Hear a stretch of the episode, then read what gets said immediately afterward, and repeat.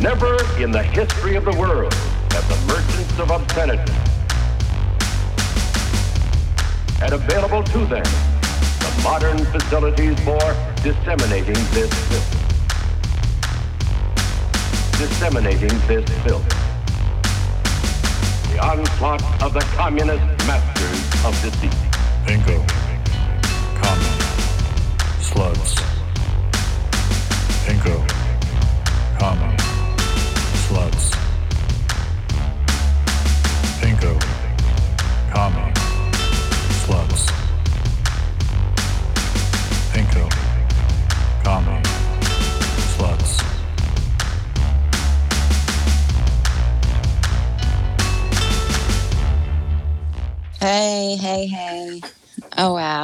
So fast. Everyone's here. Yeah. Well- Everyone's here. Welcome. Steve's here. Marlo's here. Bunny's here. Steve, you have to watch that game. It's the dumbest. I watched it. It's the dumbest fucking opening. I know. It's rules so fucking hard.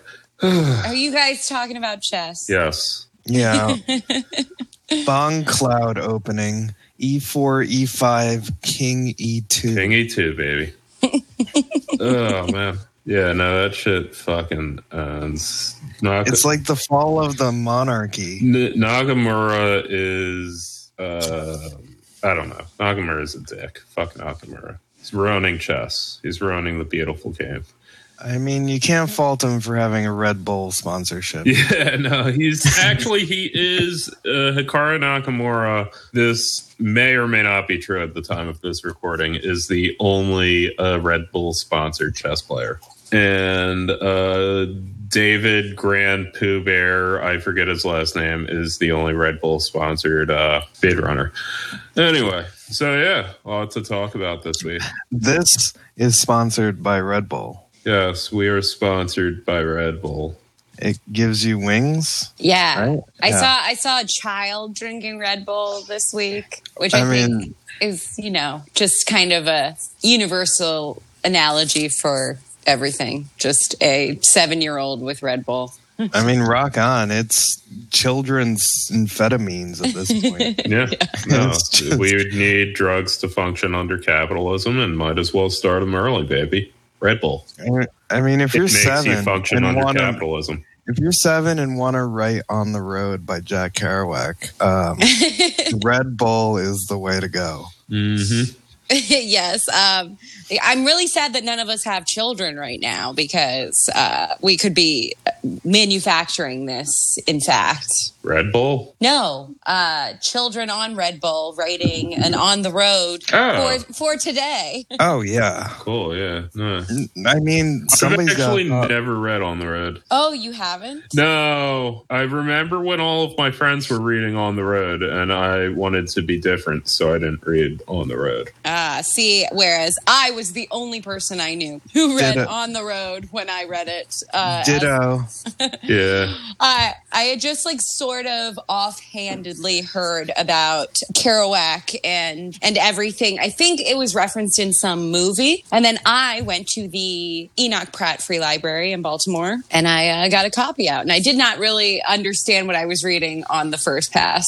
um, I think I was in sixth grade. yeah, I mean that's the age. Like, I mean, literally, I don't know. As I, I just went to school with a bunch of white hippie kids, and they all read on the road at the same time. And I feel like sixth grade is when you should read that. It's like, it's really, it's like Orwell. It made me want to uh, a learn how to hitchhike and b be a white person in a black jazz bar snapping my fingers really fast. Yeah, Those are the two things that I wanted to do. yeah. Most of your life has been devoted towards the second thing. I feel like.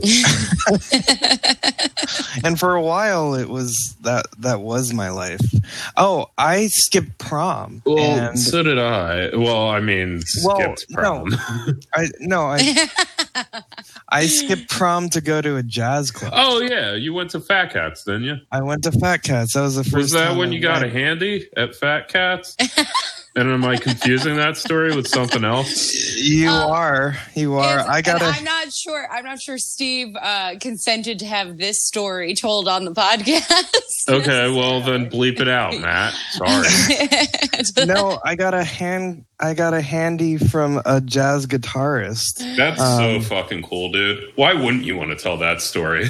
It, it's not true. I got a handy from the music, not from the, The person. music the music, the music itself. He uh, he played his jazz guitar and it masturbated. Oh yeah, word. All right, yeah, that's what happened. Anyway, Um,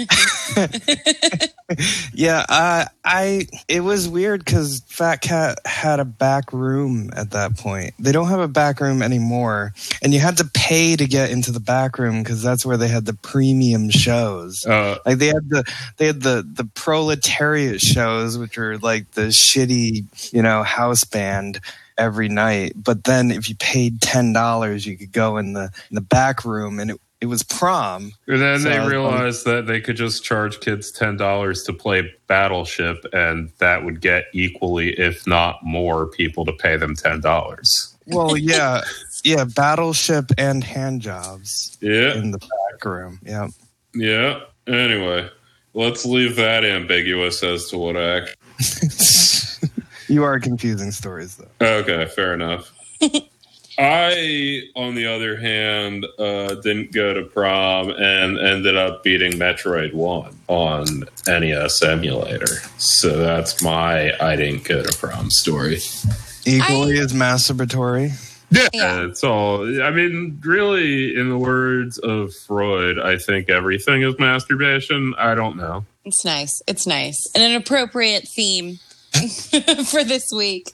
Um, Anyway, this is white people doing a podcast in the greater New York metropolitan region talking about metaphorical types of masturbation. that's right. And we're not. E- we don't even have a semen-related uh, name of our podcast. This is, I don't know, Jizz Village. Anyway, Oh, speaking, you know, just total tangent. Uh, shout out to my boy Stav. He got his tooth fixed. oh, good for Yeah, him. yeah. Shout And out. speaking of gay sex, Red Dawn.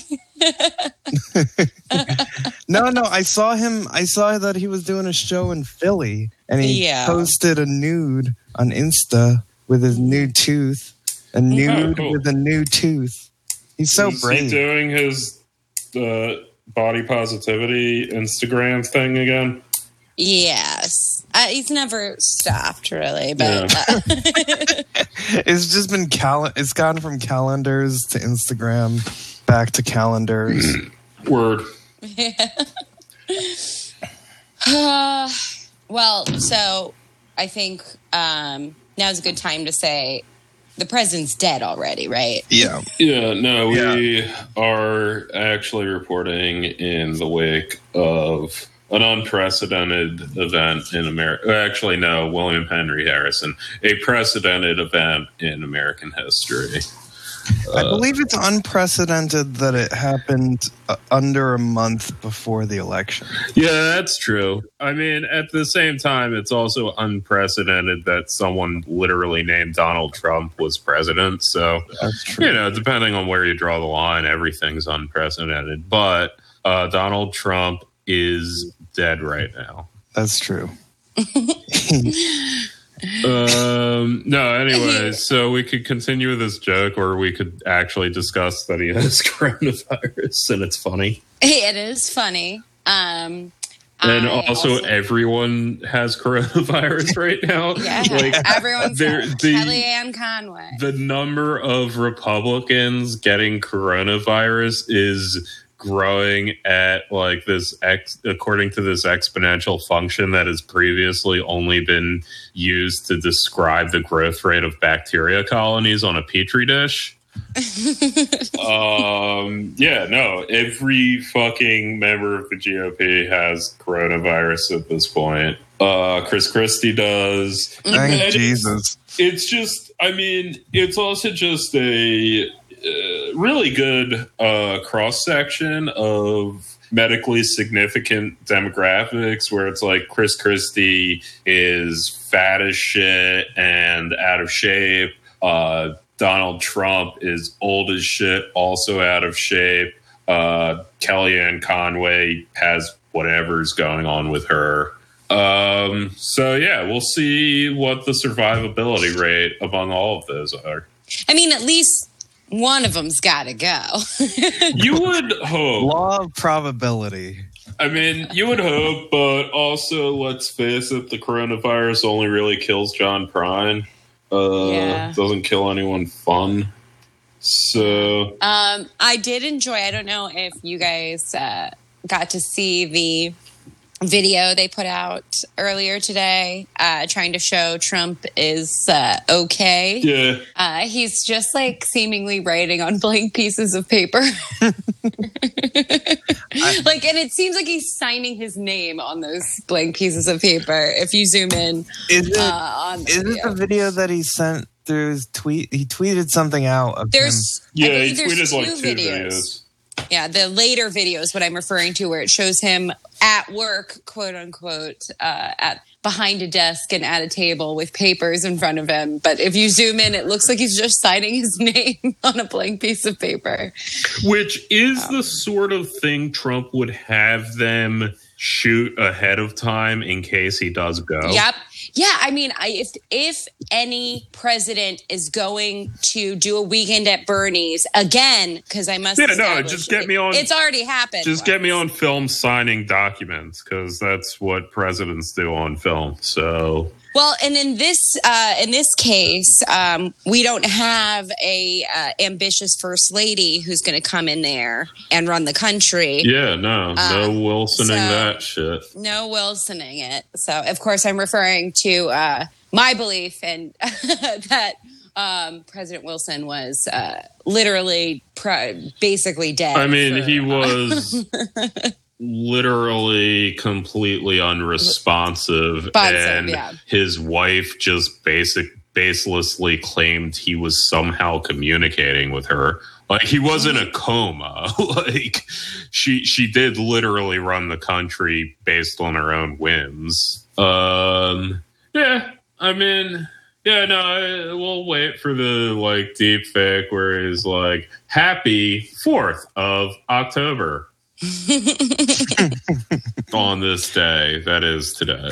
It's been a What? whirlwind. What a week. Yeah. What a What week. Yeah, what a fucking week. I mean, it's, It's- all good. It's all good. Yeah, no, It's it's good been a pretty content. good week. Uh, Wait, did any of you get um, banned on Twitter? yeah, I did, but that was like Yeah. a week and a half ago. I've just Yeah, a Haven't lot of my mentioned it. friends, a lot of my friends got banned uh, this week. Uh, I slipped under the radar for my um, reveling in the possible death of our president. oh yeah, no, mine was just stupid and random.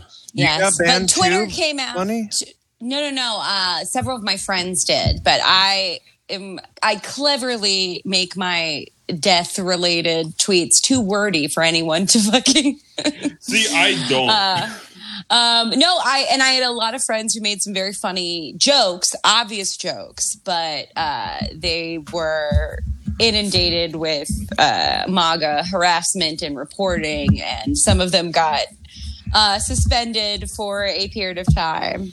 Um, but I think it's it's very strange that uh, Twitter would come out and say specifically in regards to this that you can't wish bad Yeah, things upon bull- someone. No, like I Which I'm like, I'm not- I'm does Twitter know something about my wishes? coronavirus is the shooter. I'm not Yeah. threatening nobody.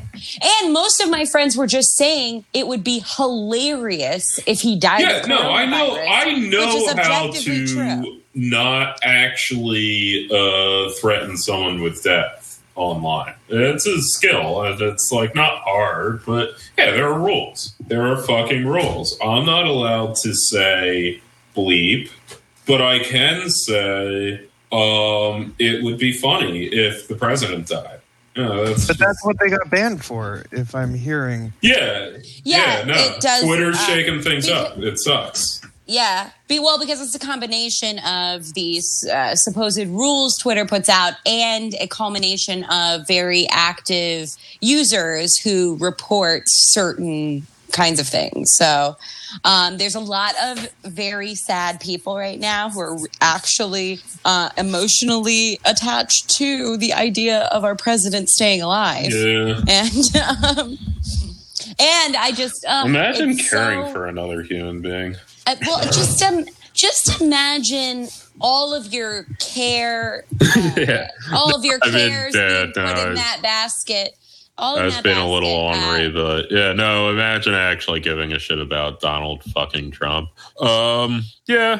I just, I, I mean, I almost, you know, I almost could muster uh, a, a weird uh, whisper of sympathy for the sad kind of person who has wrapped up a lot of their identity in supporting Trump and uh, feels like it's very important that Oh. this man stay alive. It's celebrity. Uh, it's just celebrity. It's absolutely celebrity. It's absolutely that. It's a little bit of what we talked about last week with um, Kamala's fans, where like uh, not even in a way that reflects on the these figures themselves necessarily, but the fandoms around them are way more reflective of the standums of, uh, like I said last week, pop stars and things like that. And uh, there was a huge rally today in Staten Island. Did you guys see? oh that? yeah. yes, Was it uh, Borelli? Bur- it was no, it was that fucking Greek bitch. Uh, and I can say that. Um, that fucking Greek bitch, Nicole Malliotakis or uh, whatever. I thought it was an Uh. She's half Greek, half Latino, I believe. I believe that is her deal. Um, but yes, she held the rally, or the rally was already planned for her, but it turned into a um, get well soon, President Trump kind of uh, thing. And oh, did you guys see that people have been sending fast food to Walter Reed? yeah, like these people, these people are so sad. They think like they don't know that um they're gonna throw away the McDonald's you sent to Walter Reed everyone. like Yeah, also, uh, that reminds me. Special. Does anyone remember? Oh, what the fuck's her name? That chef who says the N word? Paula yeah. Yeah, no. So when she got in trouble the last time she said the N word, and people were like, ah, you shouldn't do that.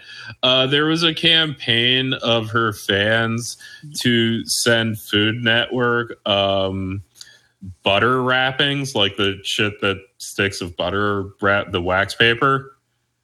Yes, yeah. as a symbol of their uh like affection for Paula Deen because Paula Deen uniquely among humans enjoys butter. yes. Yes. Unlike unlike the rest of us. Yeah, no, I mean southern cooking has butter. What other cooking has that other than French, Indian? Those are the two main ones. But Yeah, those are the two main buttered butter cuisines. but yeah, no, if It's, uh, anything off top. butter is the secondary fat in southern cooking. Pork fat would be the Lard. yeah, yeah, Yeah. sort of fat. Nicole Malliotakis. Yeah, she's half Greek, half Cuban. Oh God, that all, sounds terrible. all Republican, which means we're enemies. Uh, I uh, though as a fun thing has happened for me um, as a as a Greek uh, diaspora member. yeah, you're this- Greek and Canadian, which is the opposite side of America that Cuba is. Yeah. You know who else is Greek and Canadian? Uh, Nia Vardalos, creator of My Big Fat Greek Oh, okay, cool. Um, that's that's true. Uh, the um, I have discovered though there are some uh, there's some woke Greeks out here trying to um, be uh, be good good guys. It's it's nice. It's nice for every Nicole Malliotakis and uh, fucking I don't know who's another one. They're out here. They're out here. Uh, bad bad conservative Greeks. Um, yeah, there's some out here trying to, you know, not be shitty. It, it was uh, it was nice to discover a bright spot of my lockdown time to to discover uh, Greeks uh, trying to put out content to be like how to talk to your like old Greek family about Black Lives Matter.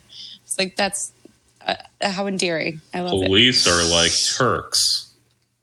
Well, the Greeks already don't like police, so it's kind of like there's already a shortcut there. Uh, in general, unless the Greeks are the weird ones who have gone into police. Look, you know how when you're just trying to do your crimes and pick pockets of tourists and stuff, the police get in your way. Don't you understand that?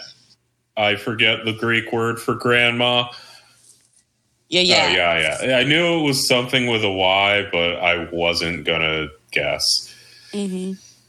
Yes. Um, but that's been lovely. Uh, I wanted to talk about the conspiracy theories because me too. that me seems too. like a whole episode. But I just well, they're kind of fresh.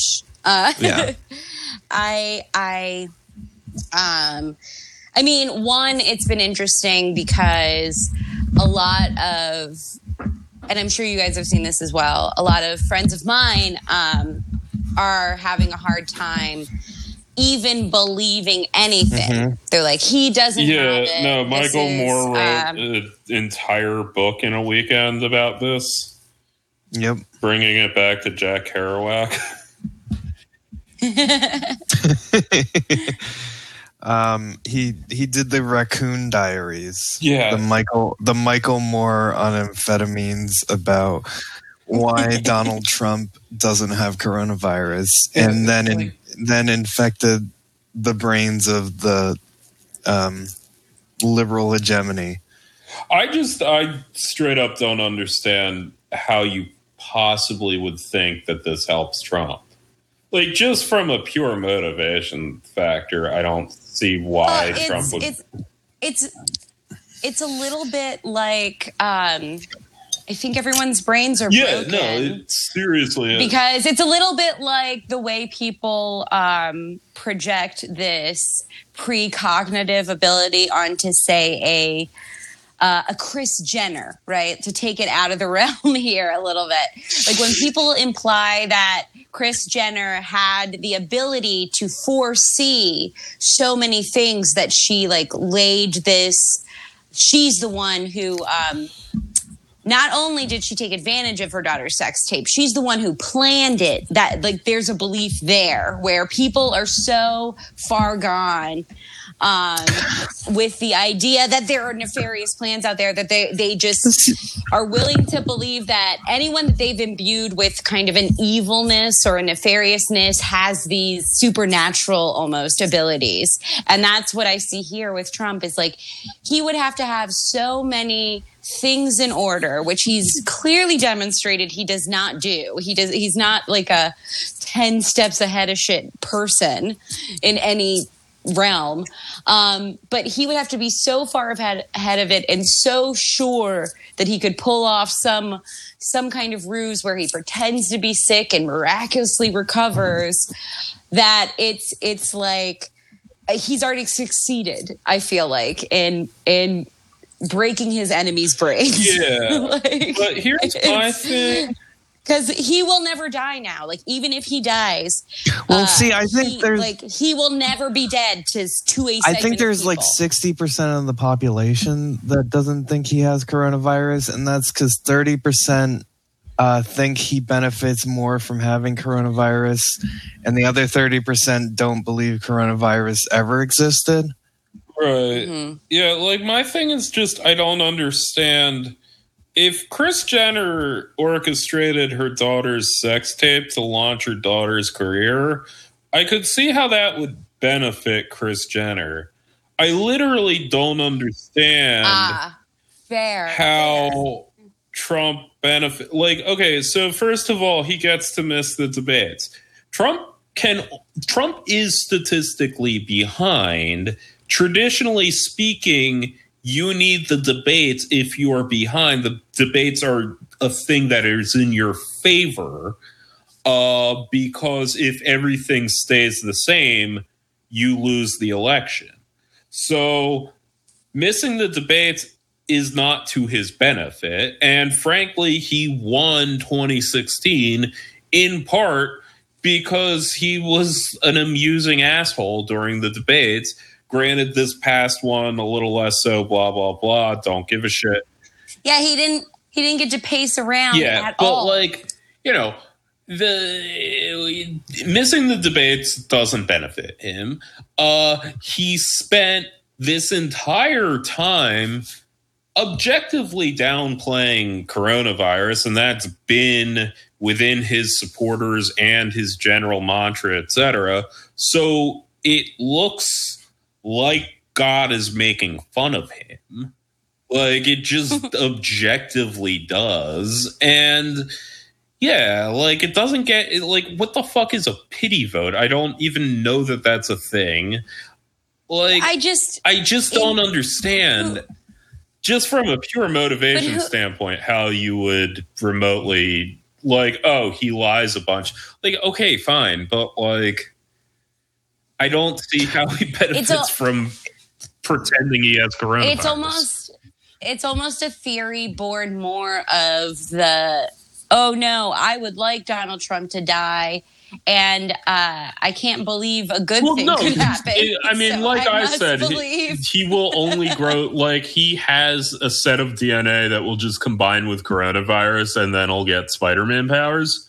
Like, no, it's not going to take him out. Damn it. He will only grow more powerful. Uh, He'll, I've got the best he'll- genes. I've got the He'll best. be I able to do a think- Hadouken in real life. It'll be like ridiculous. i don't know man i think he'll be dead in a week No, he'll just he'll be I able to do a Hadouken, and then like he'll challenge the president of Iran to combat, which he'll win because of his Hadouken, and Iran will agree to like suspend their nuclear program, and uh, yeah, it'll only end up helping him. See, I want But the it shouldn't. reverse. I want the reverse QAnon, which is that he's already been dead this whole time, and this is their way of killing him off without having it questioned. Mhm. Another conspiracy theory that I really liked is the he was targeted. Uh, yeah, no, so Uh, that's Yes, that's yes. workable. Um, and this is something uh, Ariel has been pushing for uh, for a while. That uh, whoever has coronavirus should just run into a room with him and breathe on a doorknob that he's inevitably going to put his hand on. Uh, Ariel, so you're saying that Ariel is part of a conspiracy to assassinate Trump? You're saying that on our podcast, Stephen? Um, yes, Sure. I think she- um, Anyway, point is, I did see a tweet earlier. I, I who knows who these fucking supposed White House oh, insiders are God damn it. or whatever. Take it with a grain of salt. But um, with everything that came out today, where there was uh, Trump's doctor, say, you know, making a statement and then saying he misspoke because it implied Trump knew he had corona earlier. All these things, but apparently sources close um, say that Trump was freaking out right before they decided to essentially make him go I to the hospital. His friend uh, died in April of COVID. Um, uh, New York real estate tycoon or some shit, uh, Stanley Chera, Stan Chera. Uh, but apparently, Trump has been obsessively worried that he's going to quote go out like Stan, and um, he was that was being uh, he was saying it over and over again, according to reporters who say they have had conversations with people close uh, there. Was this in a But, newspaper or um, just one of those like White House insider at White House insider shits on Twitter?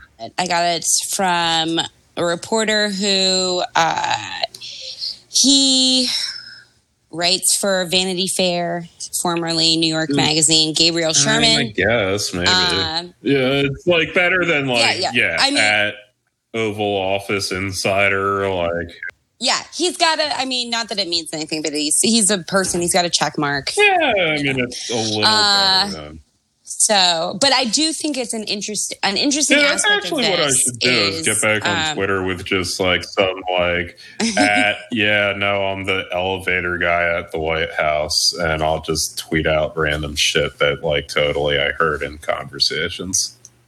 Yeah, that would be cool. Mm-hmm. Well, I do think it's interesting that um, I sort of believe that uh, liberals, Democrats, etc., have built up the evilness of Donald Trump um, to a degree where they Yeah, it just doesn't make any goddamn sense. um, they're in, they're just like it- it's almost like he's capable of anything and like where they've completely lost any sense that he is just this fucking 74 year old fat motherfucker who like doesn't know what he's talking about ever. Um like it is funny to see how to see this like really strong belief in um it's almost like people can't believe that uh, he's not going to totally ruin everything forever. He couldn't just die now. He hasn't completed his evil grand supervillain plan. and, uh, you know, whereas I think he's just a fucking dumb motherfucker who's riding this, uh, riding this out. Um, I do, I do like the I- Rose Garden Massacre. That's a really fucking awesome name. yeah. mhm. So the theory is that now there's what a dozen people who attended the Rose Garden uh, ceremony for the AGB, right? AGB, Amy Yeah. Coney Barrett, Well, that uh, would be swearing in. ACB, surely. ACB. Mhm. Damn Yes. Um, it's all these I like how you letter said acronyms. her a- correct name, but couldn't think of her initials. Well, it's the RGB, Yeah, yeah. No, RBG. Amy Gummy Barrett. yeah, Amy Gummy Bear. Um, and that the people at this rose garden, like now a dozen of them, including I think four like reporters, all got coronavirus. Oh my god, dude! What Mm-hmm. if then ACB so incidentally passes it to the rest of the Supreme Court, and the next president has like eight openings? Oh, that would be the funniest goddamn thing in the world. That's actually Which- I didn't even consider that as a possibility. yeah, and like like Pence because he beat Kamala Harris after both Trump and Biden died. oh my Mhm. god, Oh, that would be hilarious. Yeah, it's fun times imagining all these things that could happen. Yeah, I mean, like the over under on that is, I you know, like it's not likely, but it's the most likely that this thing has ever been. Just Yeah. still not Uh, she- likely. She she tested negative, okay. um, but Kellyanne Conway and Chris Christie and like hmm 10 other people that attended that. I hope Rudy Giuliani gets it. I mean, if anybody needs a shovel to be put Oh, into just the in ground, the uh, onion, right? what? Uh, just like uh, Comey or uh, Giuliani has uh, like 36 bat related viruses, none of which are coronavirus. It's one of their better headlines in a while, actually. Yeah, it's I believe it. like he sleeps upside down. he sleeps upside down. Um, he defends the honor of Italians and Catholics. Yeah. Um, Seriously, the Republicans need to stop leaning on that and get more into leaning into anti Catholic bias to take down the popist that is Joe Biden. yeah, you would. You Are you think. going with popist? Yeah. Like, Did you? Well, not to d- sidetrack a little bit into the debate, but he did bring up that he's a Roman Catholic in the debate, yeah, no. and I thought of you. Yeah. When he I'll take like- all my orders from the Pope, according to Joe. Direct quote. Yeah. Direct quote from. I will sacrifice the national security of America if the Pope tells me to. 100%. Joe Biden, 2020. you know how Napoleon III sent troops into the Papal States to put down uh, liberal revolts during 1848? I'm going to do that. Joe Biden, 2020. Remember the Crusades? I'm gonna do that. One through seven. One through And seven. extra children's, and An we're going to sack uh, Istanbul, which used to be Constantinople. Uh, but it's not going to be either now. we're going to do one of those again. Whatever. It's gonna be- like all the gonna be- part of Crusades. We're going to do it's going to be Rome Tan. It's gonna be New Vatican, is what it's gonna be. Even Yeah. Old Vatican. Constantinople was once New Vatican or something. I don't know. yeah, they might be giants. Anyway, yeah. So uh, yeah, that's everything that's happening in the world. It is. Um, which I guess is kind of related to what I wanted to talk about. Um, at least the aspect where I feel people um, like to indulge in a little fearful fantasy about bad guys and who they think the bad guys are. Um, and that's why I want I to talk can about see race it war. now. There's going to be a war. yeah, so I wanted to talk about this sort of uh, thematic um, thing in America where there is this really strong belief in sort of the inevitability of a quote unquote race war. And that can mean a lot of different things depending on what group of people is using it. Um, so, but what I find interesting is that it's uh, people who are crazy right wing racist use it, and people who are quote unquote woke, etc., also will talk about the possibility of a race war as this very real, simmering thing. Um, and I just wanted to emphasize here on this show that uh, these United States of America, unfortunately, is still mostly white people here. I don't know where this uh, belief that there's some kind of even Hey. Steven Hey, um 50 50 uh don't blemish, don't going on. So blemish any- my and- name with that. Yeah, well, okay. Counterpoint. In most of the places that matter, it's a little more even. it's not even even there like it's it's the idea that it's even is born from even the better white people among us uh present company included we can't get out of the bias of being the majority. So when we go to a space where it isn't mostly white people, it does feel like it's 50%, because that's a psychological self delusion that is well proven and happens. It happens with men. If they go into a room uh, that is, in fact, half women, half men, they will perceive that room to be mostly women.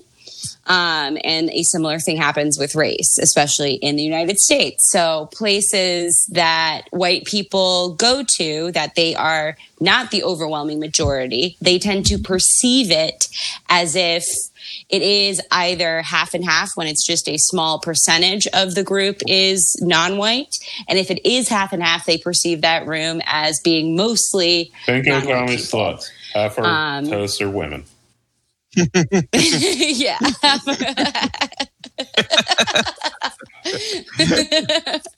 exactly. but so I think this this thing contributes to this idea of the race war. And I know we talked about the movie Antebellum last week, um, but I do think that was a part of that movie as well. I know I mentioned it when we reviewed it uh, but there was this moment where the senator character uh, is like, "We're nowhere and we're everywhere," seemingly about the insidiousness of white supremacists that they are everywhere and nowhere, uh, scary little ghost people who um, are hiding in plain sight, uh, which is actually more. Uh, true, I think, than the idea that there's some uh, anti-white organized body of people that is going to attack uh, white people, regardless of how those white people uh, behave or act. Um, any race war is going to be between different kinds of white people in the United States if something that someone would call a race war were to occur.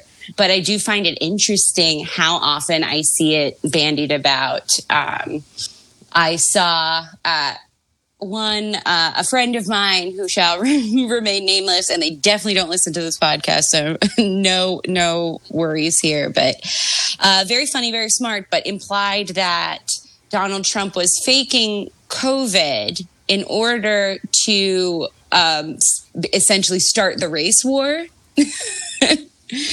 And uh, that he wanted to retreat and use COVID, his made up COVID, as an excuse so that the race war could get triggered and that we'd all, all of us would kill each other while he was hidden away. Um, and I find this weirdly a common belief. And uh, I don't know if it's just because I am hanging out with shitty comics a lot. Yeah, I do like how like comics have this very specific culture of I don't know, like watching professional wrestling and also believing that the government is like giving us cancer from satellites or some shit.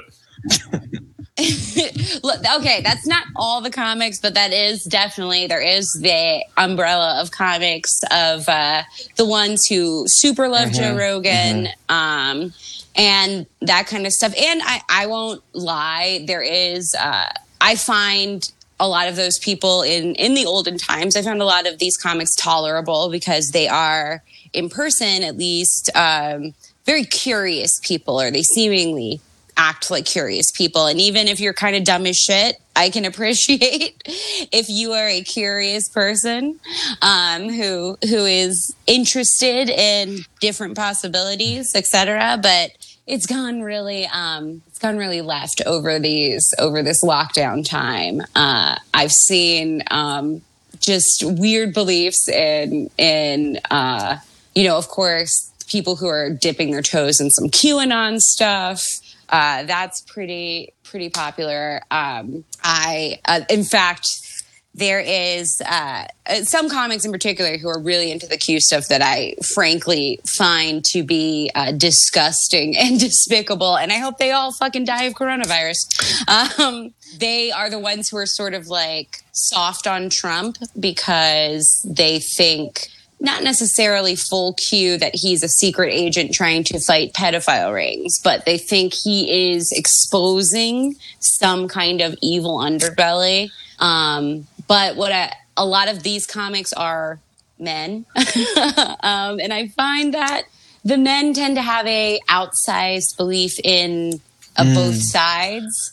Uh, where they think there is a real organized Antifa out there who is actually dangerous and actually looking to um, break into people's homes and all this weird nonsense. That, like that comes up a lot where I, I'm like, I don't know where these dipshits get this idea just because like y- yeah, I've met anarchists as well. Well, I think that points to like, one one thing that I wanted to touch on about race war, and it actually fits in quite nicely, is that I find it's a very suburban um, it's a very suburban yes. fantasy, uh, suburban right wing fantasy. A lot of the times, um, the idea. I mean, I talk to people living in suburban Maryland and suburban New Jersey, afraid of people, you know, afraid of people, uh, black people coming from Baltimore and raiding their white picket fences, or coming from Newark or or Jersey City, and you mm-hmm. know,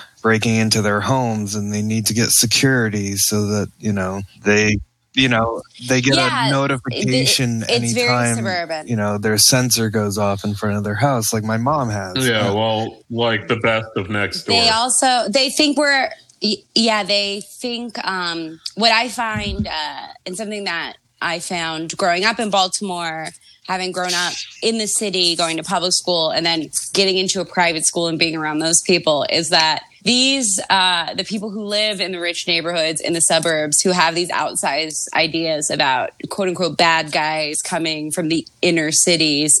Um, they think poor people are just sitting around thinking Mhm. about them all the time. They think they think that people downtown in Baltimore are like obsessed with them and can't stop thinking about wanting to go to their neighborhoods. And I just, it's, I just couldn't imagine anything that the kids I grew up with would have thought about. Well, less. it, it kind of Like- gets back to something Trump talks about a lot, and a lot of Trump's uh, pitch to suburb to, to suburban voters is the problems of the city are going to spread to the suburbs, and we need to protect the suburbs from the problems of the city, which are just dog whistles for black people invading Mhm. uh, because Black Lives Matter, and a lot of the you know the rhetoric about the cities are chaos, they're anarch, you know, there are narco you know, communes that are have no law and order, and the police can't contain them is to speak to the suburban voter.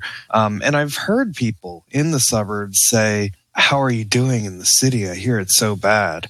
I hear this is Yeah. horrible. Like there's there's these constant chaos and violence and destruction that's going on around you how do you deal with it and and yeah it gets to your point that um that's just a fantasy that's that's that's a super ego of It's and it's a it's a fantasy that Yeah. they're horny for. It's not even like there's it's not even like the thing that haunts them. They like want it to be true. They masturbate to this. They Mm-hmm. getting back post to our theme bullshit of- fucking yeah. They they pitch bullshit, pitch perfect, made up nonsense in order to perpetuate them. Uh, there was a lovely tweet uh, a couple weeks ago where it was like, "My daughter in Baltimore was just attacked," and they she called the police and they said they can't help because the the kids attacking Oh, her yeah, I- are black, and that. which valid is concern hilarious. And guess what, guys? I actually have a little inside scoop there because Baltimore is Smalltimore, and literally nothing like such an incident could happen without somebody knowing something. Turns out the couple in question that this mother was uh, tweeting about and the person tweeting about it was in texas um, the this couple in baltimore were uh, they essentially attacked what is known as the squeegee kids Yeah. uh, downtown Baltimore has a lot of preteens and teens who will come up to your car and be like, "Can I wash your windows?" and like, "Give me a dollar." Um, sometimes they're very cool about it, and it's fine. Sometimes they're a little sassy because they're literally And thirteen years old they're of the hungry time. because Um, they f- fucking buy sandwiches yeah, and also with your yeah, dollar. I I like, Exactly, and in fact, uh, I have I have participated yeah, in no, uh, buying them Big hundred Macs. percent. Like they're literally Just because doing- they, they're they're uh, doing what you would, you know, if you're thirteen. Yeah, if you're, you're fucking supposedly thirteen to and do, you uh, in America are dirt goddamn poor and you need to make money. This is apparently what the rules are supposed to be is oh well do something for money. They're like, yeah, well do you have windows? Mhm. Wash the one dollar to wash them. That's worth a dollar. That's a service. Yeah. So, uh, yeah, so these are like 11, 12, 13 year olds, uh, sometimes 14, 15, whatever, but they're, they're kids. Um, and they behave like children and uh, you know they're children. But this couple said essentially they were accosted. The boyfriend or the husband in this couple got out and started essentially trying to fight a 12 year old. Fucking Kramer. Um, and then one of his Yeah. friends threw something at him, and then it became like whatever. And then the bitch tried to call the police. This and they is so like, fucking "Man." stupid. And like we think you're stupid and you're making problems for us. Yeah, even the Baltimore police, who are one of the most corrupt uh, uh, and ready to ready to fucking fuck over some kids if they had the opportunity, were like, "This is this is beyond the pale." Um, and but this had gotten relayed to the Right. mother in Texas, who tweeted it, and people retweeted it without question because this is what people. Okay, believe did anyone the actually quote-unquote city. retweet that Um, agreeing with her? Because for the, from what I Okay, because from what I saw, Yes. like yes. Uh, uh, unfortunately, knowing a bunch of like county fucking trash from Maryland, uh, people who live 20 minutes from Baltimore City believe these kinds of things and never go there. And it's, uh, w- but will claim Baltimore in, in Yeah, you know, well, I a mean, way or whatever. go But Eagles. these fucking idiots, they they're truly they're truly the stupidest. Um, like they, I I can't emphasize enough how incredibly stupid you have to be to live on one of these boring, nothing like sections of the suburbs uh, in the Baltimore area. Like you have to purposely be stupid to actively avoid the city in a way where you think that in broad daylight, if you uh, drove down a certain block, that like hoodlums would, would pop out of nowhere and jump on your car. But Oh my people God. literally Yeah. believe this. Uh, go on, go on.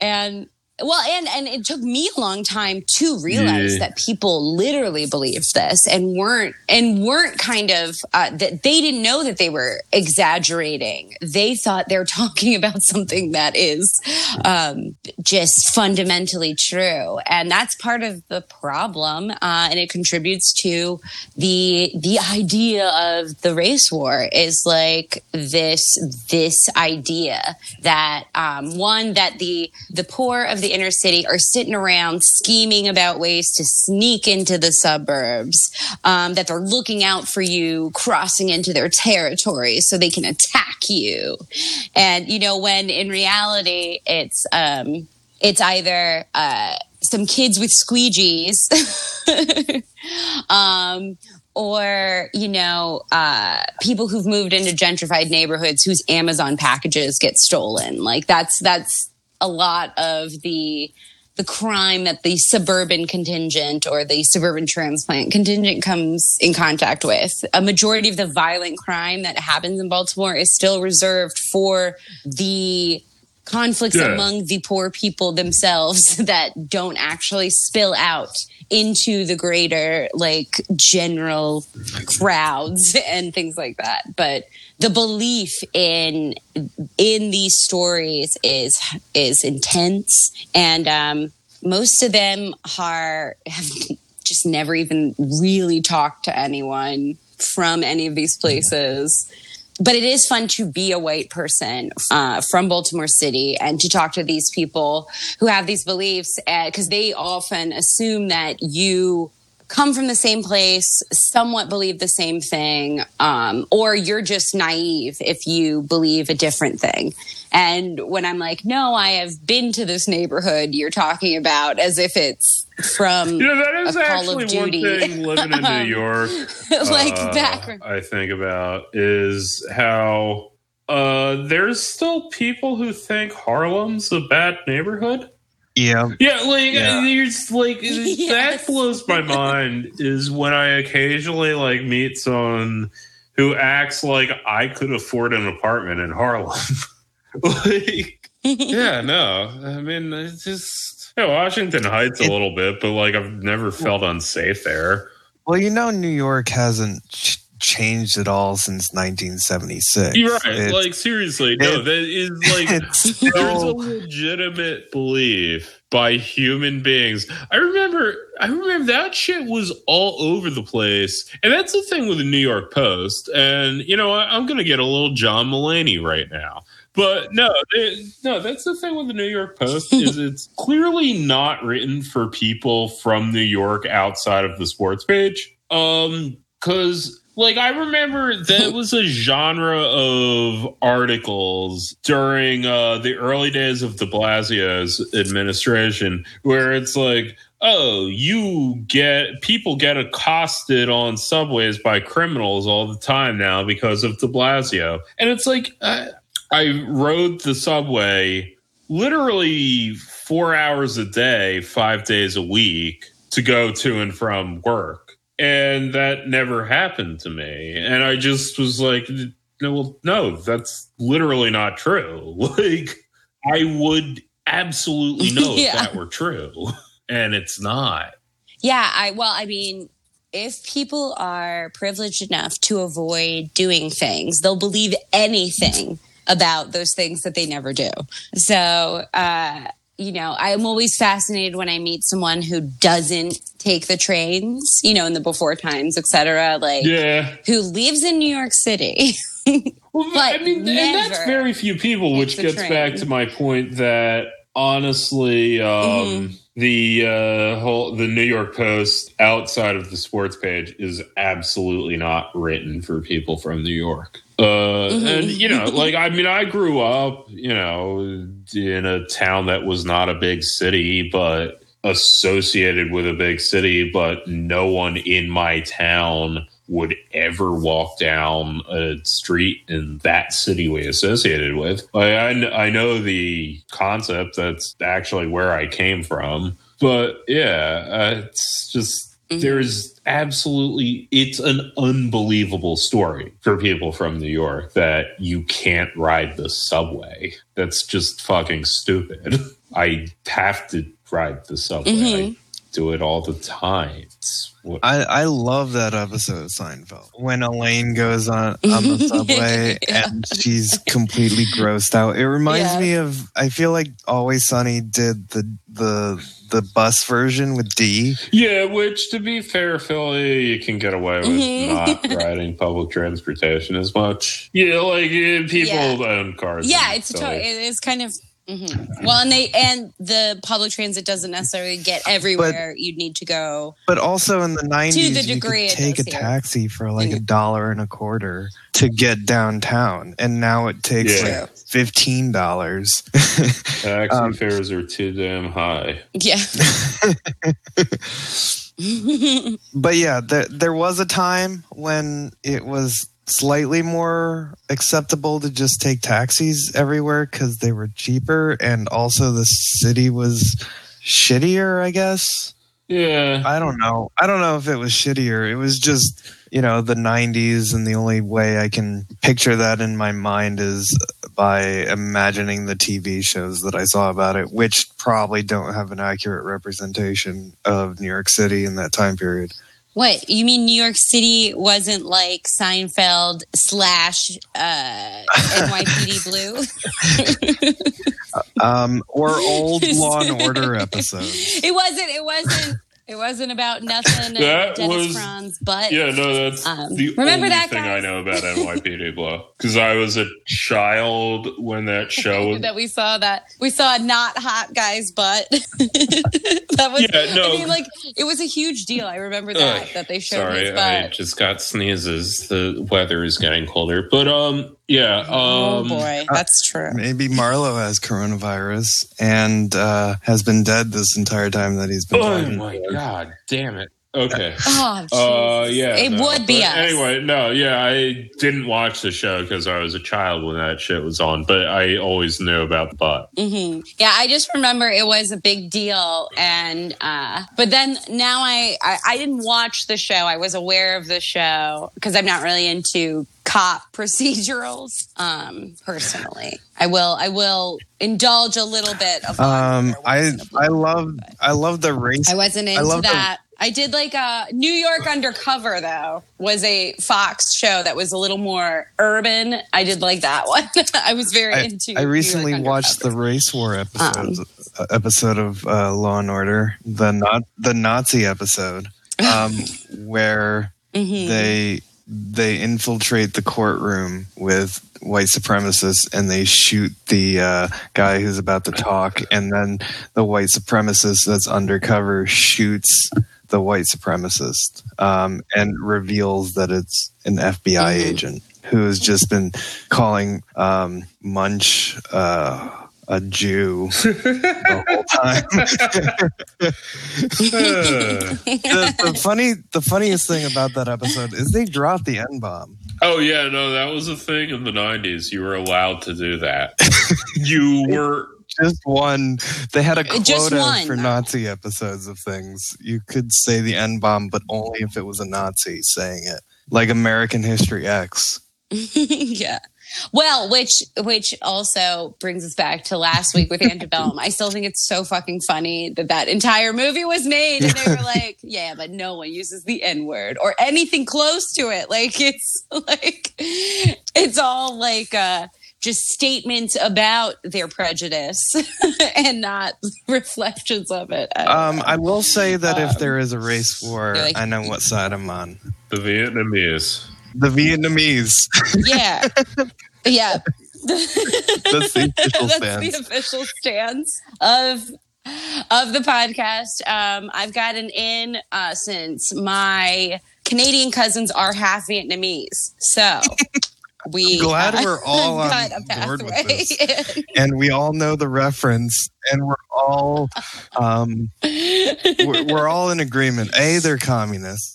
Um, B, they're a superior race Mhm. uh, that beat the United States imperial Yeah, powers. no, they tortured the fuck out of John McCain. Yeah, They They're- made him not which a makes man them anymore. morally superior. Yeah. which makes them morally superior Yeah. Oh. as a Uh, race. oh, you're gonna call me soy boy because I ate soy? Well, you know what? I'm from a culture that eats soy, and I made John McCain a lady by besting him and torturing him.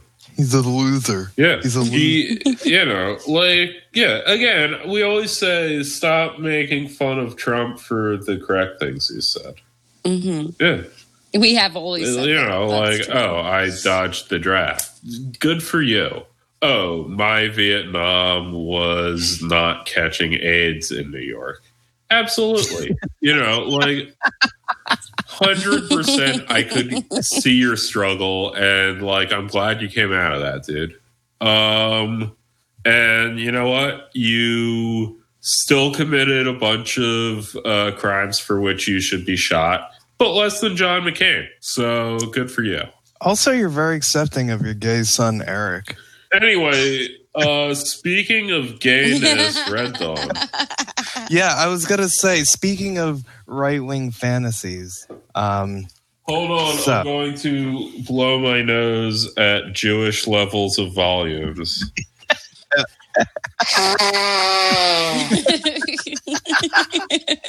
well, which is it's a good time to mention that uh, Jennifer Grey is in the original Red Dawn movie. uh, actually, actually, all of the cast. Of I Dirty forgot. Dancing- I it's forgot. actually a prequel to Dirty Dancing. Is it? Yeah, It's Red how- Dawn is a prequel to Dirty, Dancing, Havana Nights. Clearly. yes. Do we Uh, actually okay. know that uh, backstory to the script for Dirty Dancing Havana Nights? Okay, because it was on This American Life. I I'm don't. not like really. I, it's not like I have an inside scoop or anything.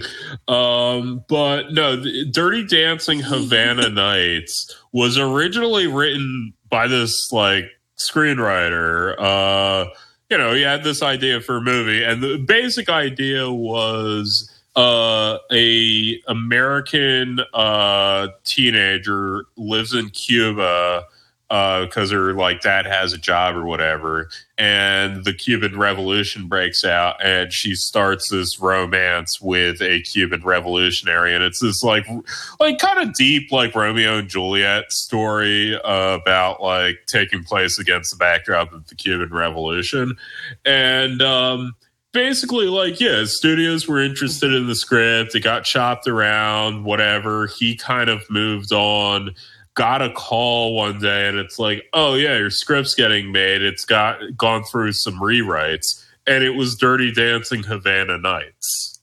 It's like an absolutely true story. It was, it was in this american life. Like it's not even like oh this is an obscure thing i know. Like a bunch of people know this. Uh we're the at least second podcast to cover this after this American Life. You know, you know what? Um, Red Dawn is also prequel to, or maybe it's after. Maybe it, it's it also has all of the cast of The Outsiders. so it's like Outsiders, Dirty Dancing, both casts come together to form the Mujahideen of Colorado. Yeah, Jesus Christ. They really did. There was such a long period in the early 80s where the Mujahideen were fucking pirates of the 20th century. Like, in the sort of like Tom Sawyer, every young boy with a healthy life decides he wants to be a pirate one day kind of shit.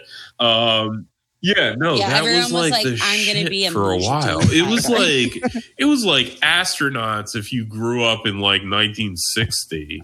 the interesting thing about this is they chose not incorrectly or i don't know if it's incorrect or not but they chose colorado to be our afghanistan Yeah, no, they. I mean, yeah, and they Mhm. i think they said it they were like this you know the soviets invaded much like they invaded afghanistan from the south and the north they they came from alaska um, and then they teamed up with Nicaragua. Okay, so and- first we have to like start out by pointing out because I, looked this up in preparation for this episode. So the movie starts out um, with uh, their teacher, who I'm going to call uh, Blackman first name only.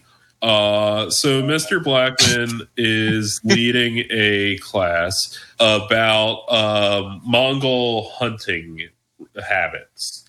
And he mentions in it that they formed a semicircle the length of Rhode Island. And I thought that sounded stupid. So I looked it up. And actually, at the largest extent, it could be two Rhode Islands long. No, like this was like 100% true what he was saying. It's apropos of nothing else in the film. Like it's not, it doesn't actually, to any level of analysis I can think of, really relate to anything. It doesn't have to do with guerrilla combat. It doesn't have to do with uh you know resisting an oppressor like it's not thematic at all to the movie uh but also it was called the negre which kind of sounds like another word which i think is highlighted by the name i gave to this teacher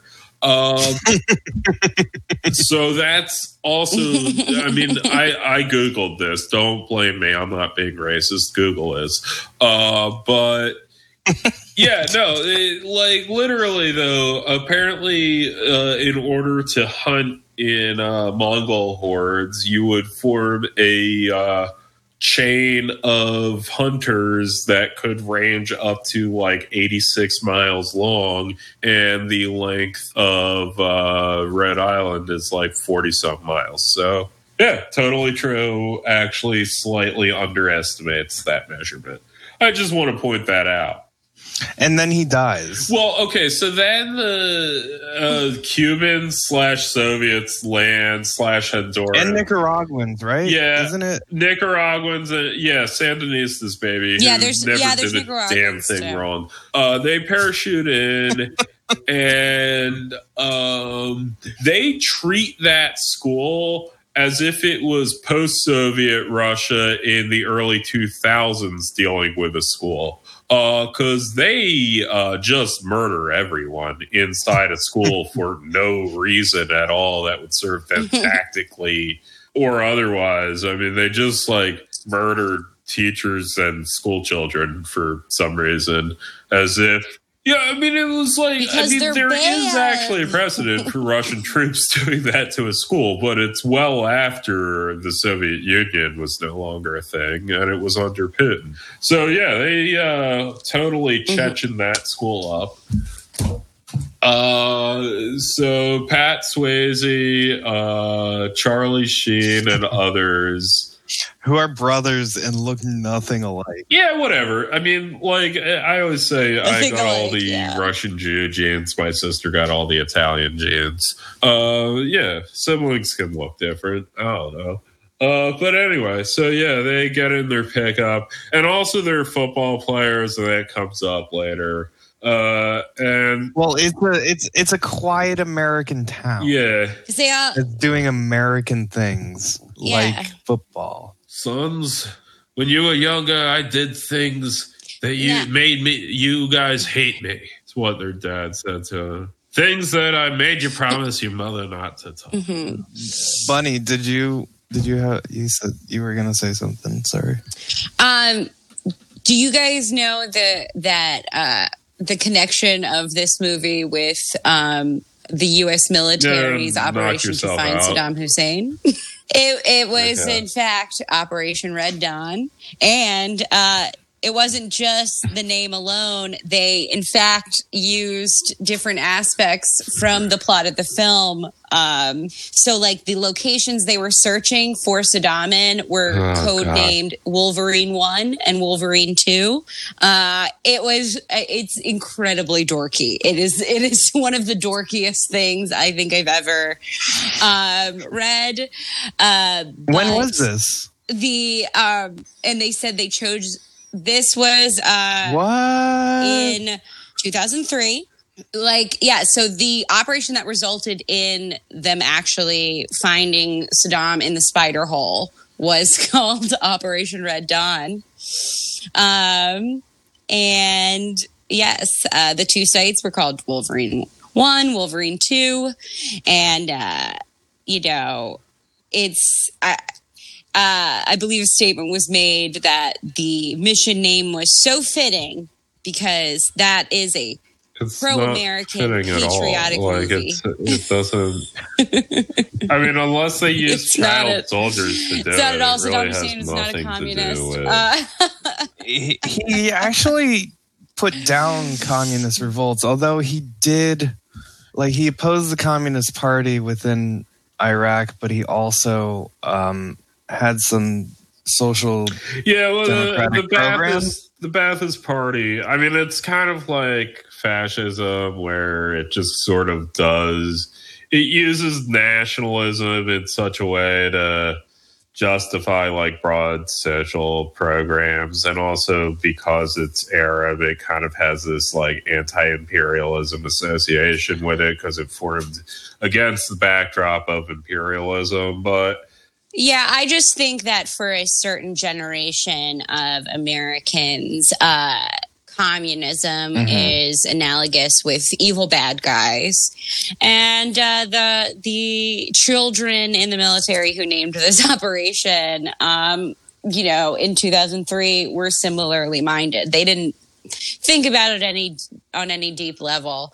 It was just like a shorthand for like Americans getting bad guys. Um, you know, anything to sort of throw that binary onto a situation. Um, now, did I? Are, No. have either I seen the saw the trailer. Red Dawn? I saw the trailer. it I wanted is- to watch. it I wanted to watch it, it but I bad. couldn't bring myself to do it. Yeah, yeah, no. This, It's bad. Even the director of the original is. uh even the director of the Like, the original original was had, not good. um, Like the original was not good. Dis- disavows it. yeah, no, it's not a good movie. It's not really particularly good, even as like, oh, this is a shitty movie to watch. Um, yeah, like it's boring for a long part of it, and it just, yeah, it just, it's not even the. I mean, you like the second half of the movie. I like the first half because that's like at least everything's starting and shit. And like, I don't know. I feel like Patrick Swayze did. It got worse when they introduced the chicks. like, I mean, just like until then, it was just like, hey, we're all being manly men in the woods and whatever. And it was more Yeah, it could have been a nice, a nice, just man-centered Yeah. film, like my favorite, Master and Commander. Uh, there's, there's like, n- there's like one woman in that entire film. Um, Yeah, it's, it's just- like uh, just some oh, native. uh, let's have and sword fights by. with their penises and stuff. But you know, yeah, dude, shit. yeah, cool, yeah. cool dude shit. that I, they I had to no, but like okay, before that. My argument for the first half of the movie is basically it's where all the plot unfolds, and basically until they go back Mm-hmm. to the town, that was the last like level of mystery to solve about what was happening, and they basically got the story after that. And then like it's just like, oh, let's do guerrilla attacks, Oh no, let's do more guerrilla attacks. Um, additionally, the pirated copy I had didn't have a uh, subtitle file to go with it. I don't know. Mm. So a good portion of the dialogue was lost on me. the the best uh, subtitle um, joke, I guess, um, was when they were reading the sign for the national park, and the Soviet guy reads it and he uh, he misreads it or mistranslates it and talks about how something something imperialist powers ha ha ha ha ha um, and everyone's like good job comrade nice translation um, and then he, then the girls shoot or then the girls shoot him i think Yeah. what happened um, I don't know. It's just like not the best action for 80s action movies, and it's kind of what do you think funny repeated. I mean, it's super 80s, um, which I love. Uh, I also like uh, Well, they're yeah, no, they're all Old like are forty. these actors? Well, that's the weird thing. right? And then, and then they're Well, supposed to be like Ralph in or Macchio just is out of like high school twenty or in whatever. Karate Kid, like which close I enough to high school. surprising when because I recently like watched Yeah. that for the first time, and he's fucking twenty in that movie or nineteen at least. Is that he looks like a freshman in high school? But yeah, he looks. At least he looks like it. I. I I'm getting a Uh, fire truck oh, okay. All right. That's the Mujahideen that's blowing Yeah. up my neighbors. Yeah. So anyway, uh, Patrick Swayze makes himself a. Yeah. Uh, oh shit! Now I forget what those are called. Fuck me. Uh, Warlord? well, no, no. His little headdress was what I was referring. Yeah, to. yeah. Yeah. He does the Lawrence of Arabia. Yeah, yeah. He basically Lawrence of, Ara- of Arabia is himself. Um, and yeah, becomes a brutal uh, anti-communist right-wing warlord on the Colorado Rocky Mountain Plains. Um, and also, like Afghanistan has mountains, so there's that. My favorite part, um, Mhm. speaking of the women coming in, uh, Bunny might want to speak on this, but the the uh, old man who has like tinsel and Christmas stuff up uh, at one point, uh, he gives this group of terrorists his daughters as a gift. Yeah, Why? and What? his wife protests. We should also remember that. because yes yeah because as soon as the rule of american law uh, falters at all we are immediately going back in time uh, several centuries and just uh, total bible selling, But selling why would you agree to give them to the terrorists? Like, It's uh, well, it's tried and true. They were probably trying to make a an Iliad uh, uh, illusion. I don't know. It's it literally. I just think that it's like zero to sixty. Uh, America falters. All of your Well, I values. mean, to, to be fair, the like and old you no longer are even attached to your own children. are, children. 'cause, like it's a town of seventy-five people, and they Yeah. it was. I mean, I guess like on balance of things, it's a little questionable that them staying in that guy's house wasn't more safe, but. You know, they were on the run or whatever. Uh, you know, like it's justified in the movie.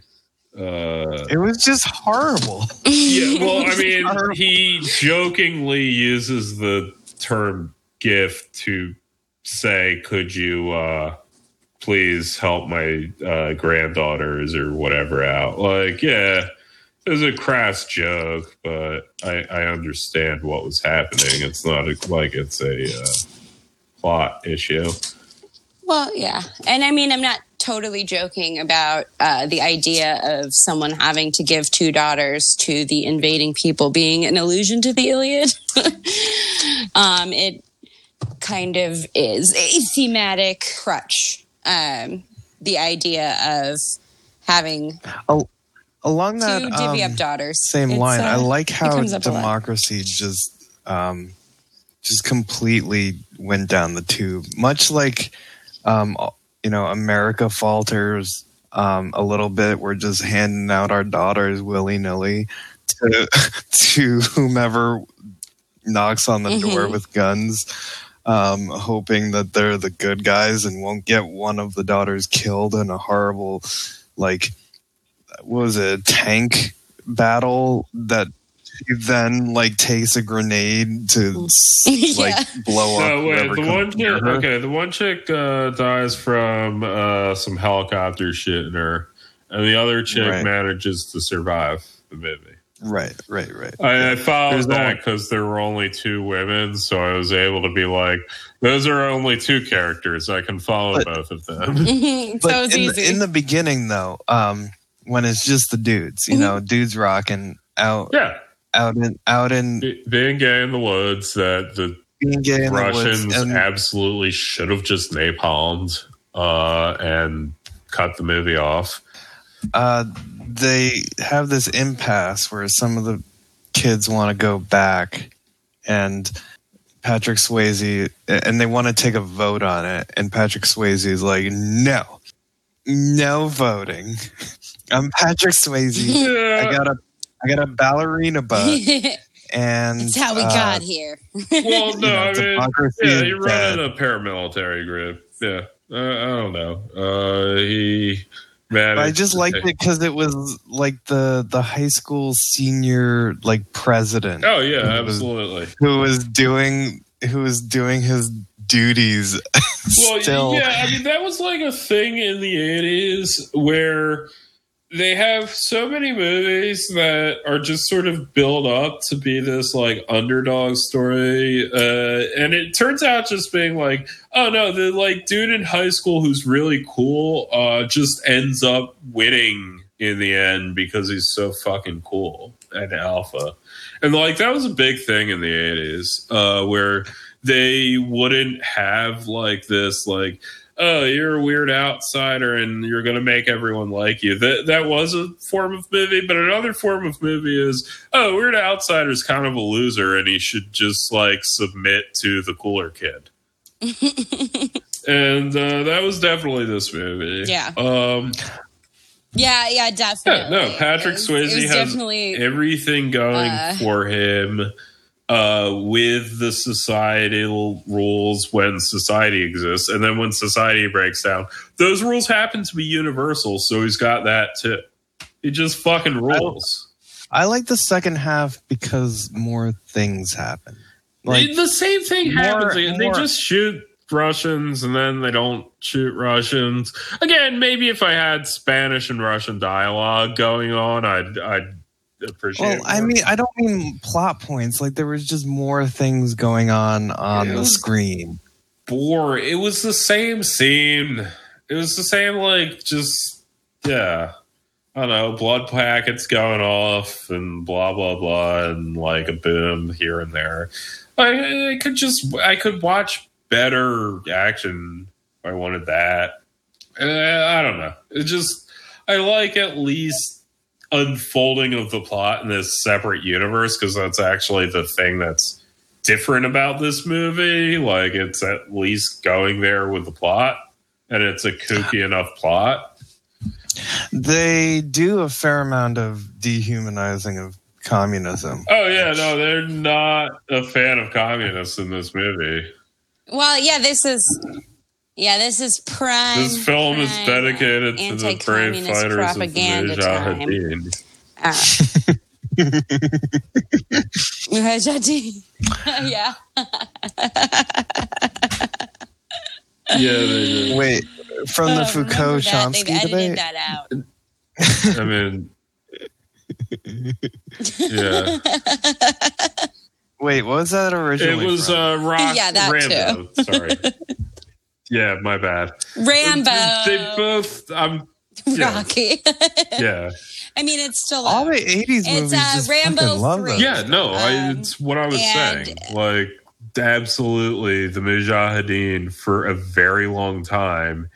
Uh, it was like astronauts if you were born in Yeah, it's hilarious. I will be right back. I have to get a computer charger Yeah. Um, desperately. they, or I might drop out. Who knows? Let's see how fast I can move.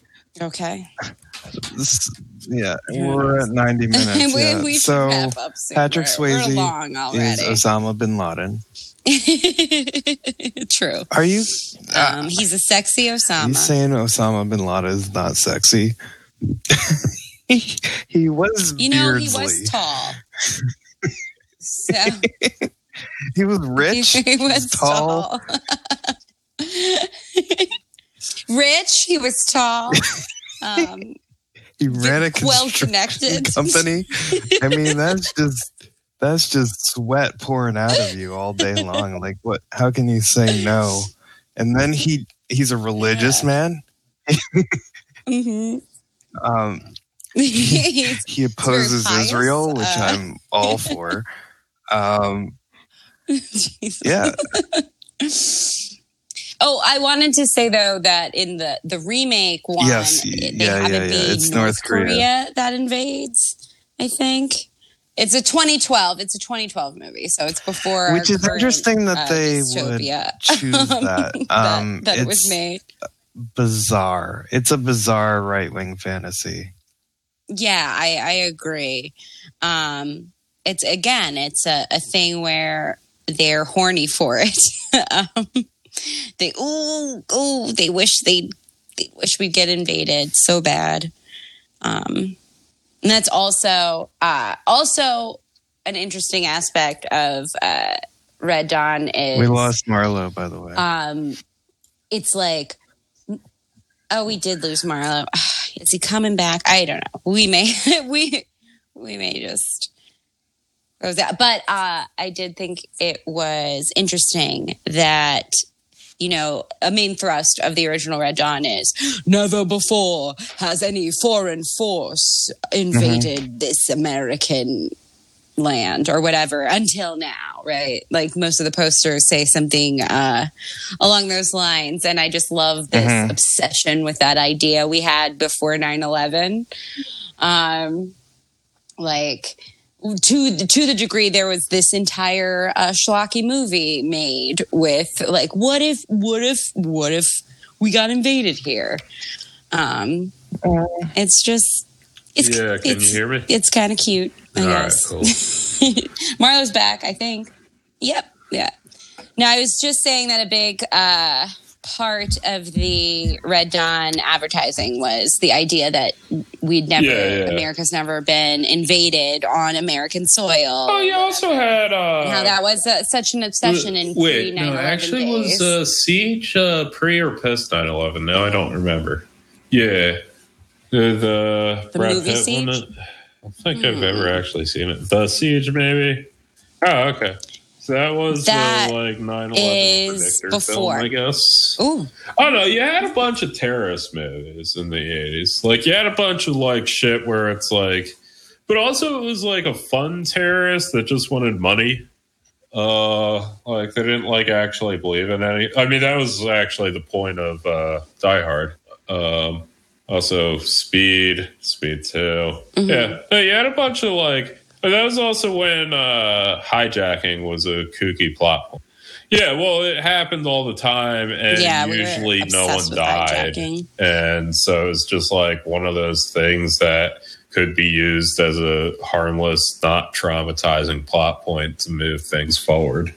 R.I.P. to D.B. Cooper. Yeah. Um, oh, well, there was that You're out actual there. story where, uh, what's his face? The dude who started Candid Camera was being like, was on a plane that got hijacked. And people like looked at him and were like, oh, is this like a thing? And he's like, no. like, no, no, this is actually happening. It's not a candid camera. Yeah, bit. Sorry. yeah, that Yeah, well, I mean, again, What- it was a, like um, a point. I mean, could you imagine uh, if modern candid as- camera as staged candid hijacking? That'd be hilarious.